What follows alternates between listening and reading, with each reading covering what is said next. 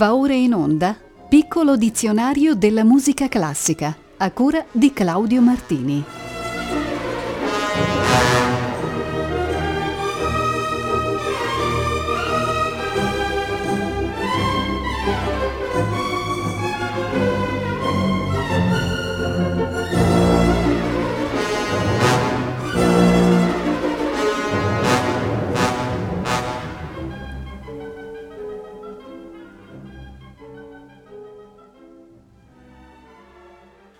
Buonasera a tutte e a tutti. Nel rinnovarvi i più cordiali auguri di buon anno, vi introduco nella puntata numero 128 del piccolo dizionario della musica classica, che comincia dall'avverbio largamente, non infrequente nella musica classica.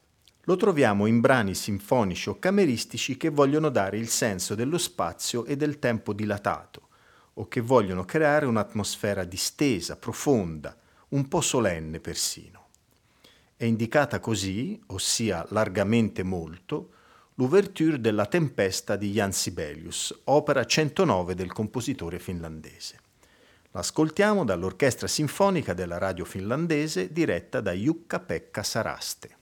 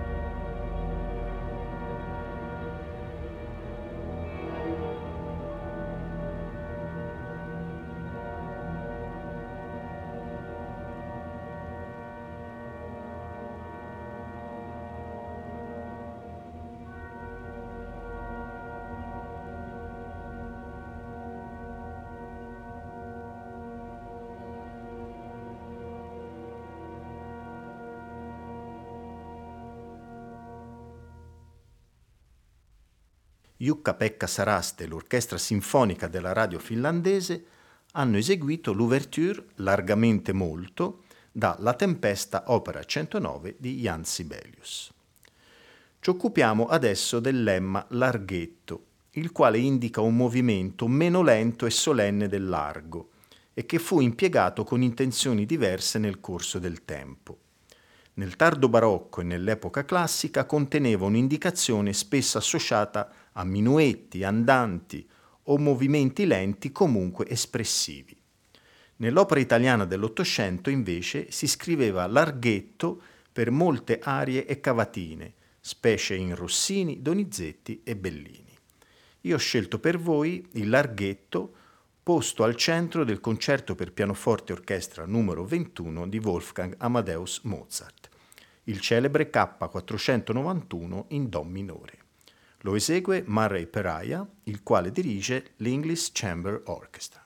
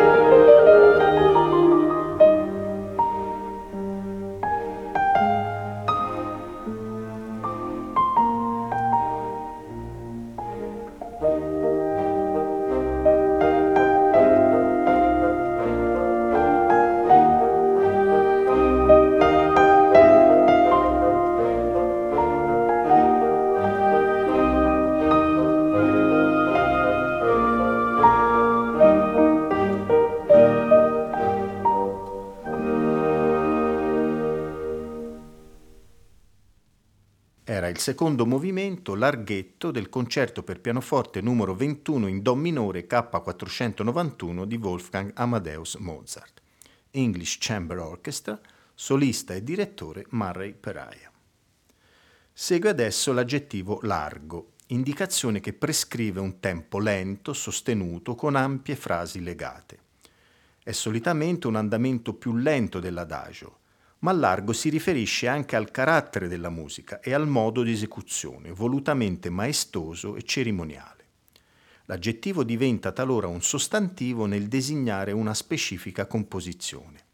È il caso del celebre Largo di Handel, adattamento orchestrale dell'aria Ombra mai fu dall'opera Serse, pezzo forte dei riti matrimoniali in chiesa. Qui lo ascoltiamo dalla Philadelphia Orchestra diretta da Eugene Ormandy.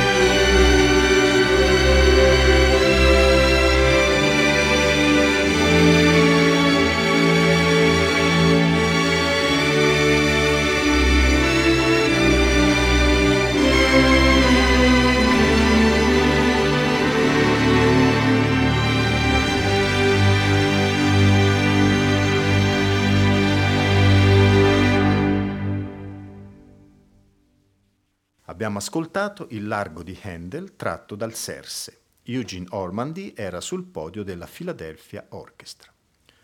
Usciamo per un momento dalla musica classica per parlare della Laridè, ronda bretone eseguita a coppie, diffusa soprattutto nella regione di Vannes.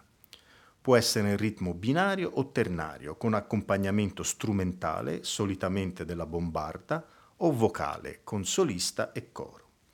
La sua caratteristica è il movimento delle braccia, in questa danza più importante di quello dei piedi.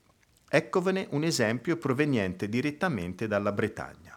È una Laridè eseguita da Jean Baron e Michel Guesquière.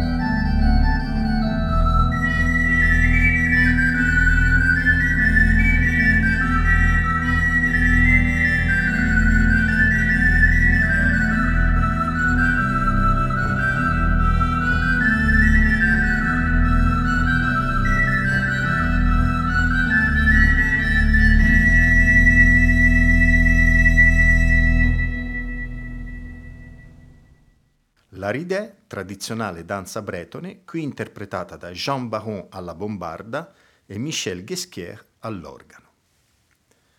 Apriamo adesso un'ampia pagina dedicata alla musica antica e barocca, parlando di Las Huelgas, monastero di monache cistercensi situato nei dintorni della città di Burgos in Spagna. Fondato verso il 1180 da Alfonso VIII di Castiglia-León, fu fino al secolo XIX sede di un'importante cappella musicale, di prestigio pari a quello di una cattedrale. Las Huelgas possiede inoltre un prezioso codice compilato agli inizi del Trecento, contenenti brani polifonici dell'Ars Antiqua e qualche composizione dell'Ars Nova. Il manoscritto fu scoperto solo nel 1904 ed è oggi considerato uno dei più importanti al mondo per l'Ars Antiqua. Eccone un estratto. Gloria Spiritus et Alme di Anonimo, eseguito dall'ensemble Gilles Benchois. Gloria.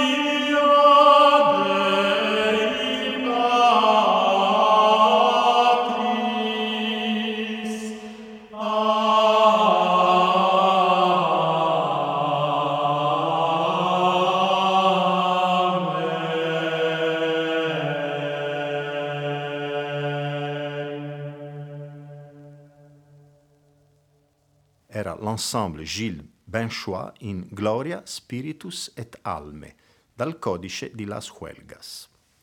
Iniziamo ora una serie di ascolti legati al concetto di lode religiosa. Primo vocabolo è lauda, col quale si intende una canzone spirituale, generalmente in lingua volgare, che dal 200 all'800 ha avuto una parte importante nella vita religiosa del popolo italiano. Inizialmente la lauda aveva una forma monofonica, ma verso l'inizio del Quattrocento divenne polifonica. All'inizio le laude erano influenzate dalla musica dei trovatori, forse stabilitisi al nord Italia dopo la crociata contro gli albigesi. Tra i maggiori autori italiani medievali di laude possiamo citare Francesco d'Assisi per il Cantico delle Creature, Jacopone da Todi e Bianco da Siena.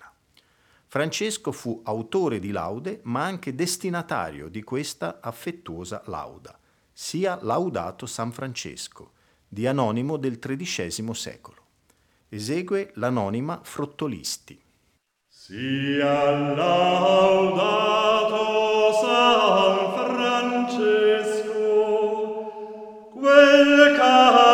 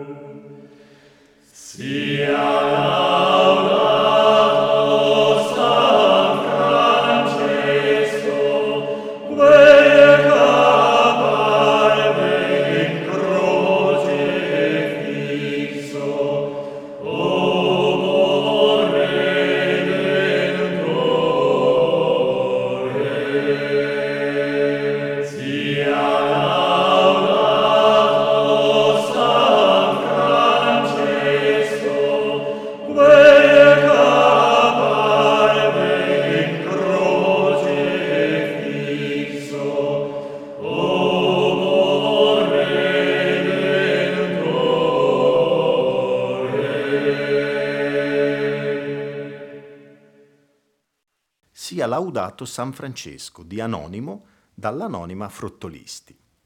Parliamo ora del laudario, ossia del libro delle laudi, il repertorio dei canti delle confraternite laicali sorte a partire dal secolo XIII.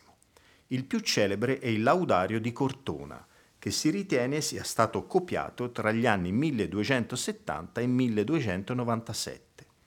Apparteneva alla fraternità di Santa Maria delle Laude, della chiesa di San Francesco di Cortona.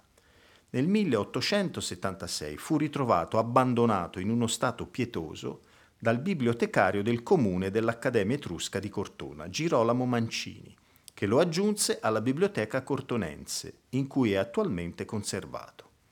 Insieme al Laudario Magliabecchiano di Firenze è il solo manoscritto di laude italiani con notazione musicale giunti fino a noi. Il laudario di Cortona precede il Magliabechiano ed è la più antica collezione conosciuta di musica italiana in lingua volgare, nonché l'unica del XIII secolo. Da questo preziosissimo laudario ascoltiamo di Anonimo Omne Homo, esegue l'ensemble La Dolce Vista.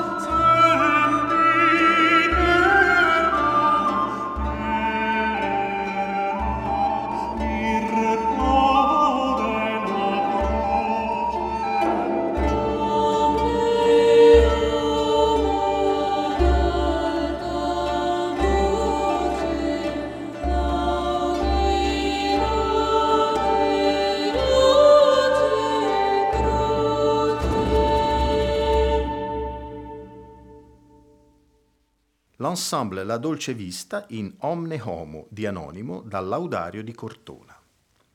È il turno adesso di Laudeation Salvatorem, preghiera della tradizione cattolica nella quale, dopo la lode all'Eucarestia, viene espresso il dogma della transustanziazione e spiegata la presenza di Cristo in ogni specie.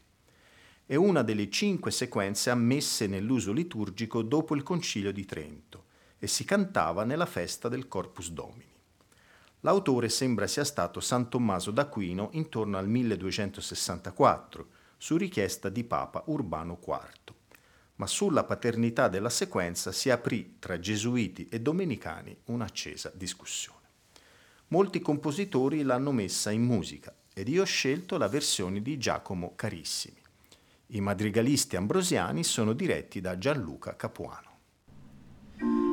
Lauda si, Lauda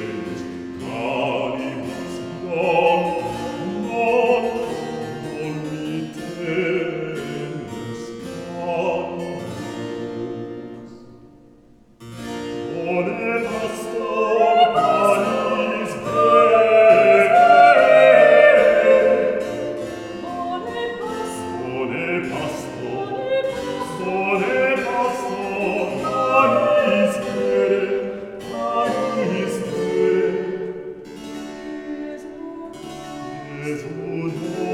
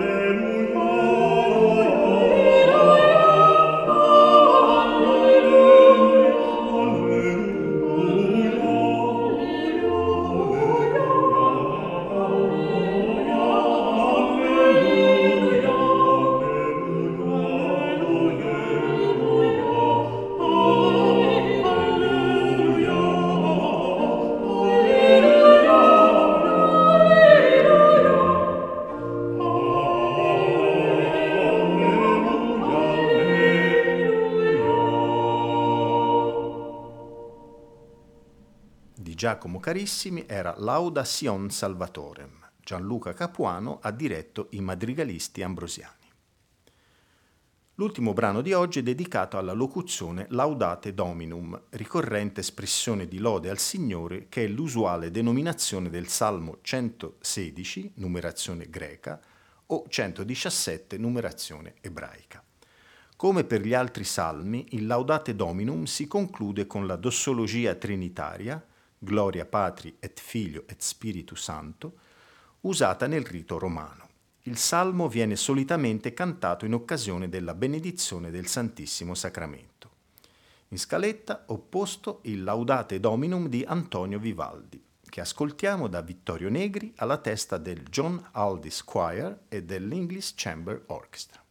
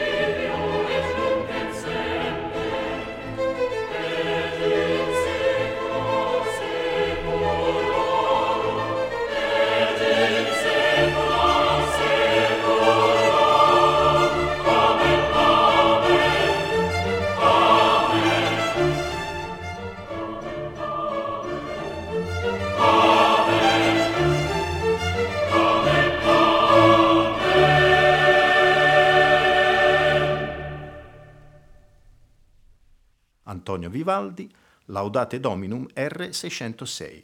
Il John Aldis Choir e l'English Chamber Orchestra erano diretti da Vittorio Negri. Abbiamo concluso per oggi. Prossimo appuntamento martedì 15 gennaio 2019, sempre alle ore 18.40.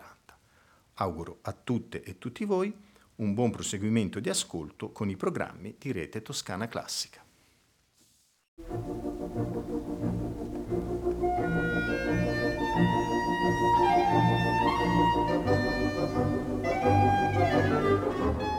Abbiamo trasmesso Piccolo dizionario della musica classica a cura di Claudio Martini.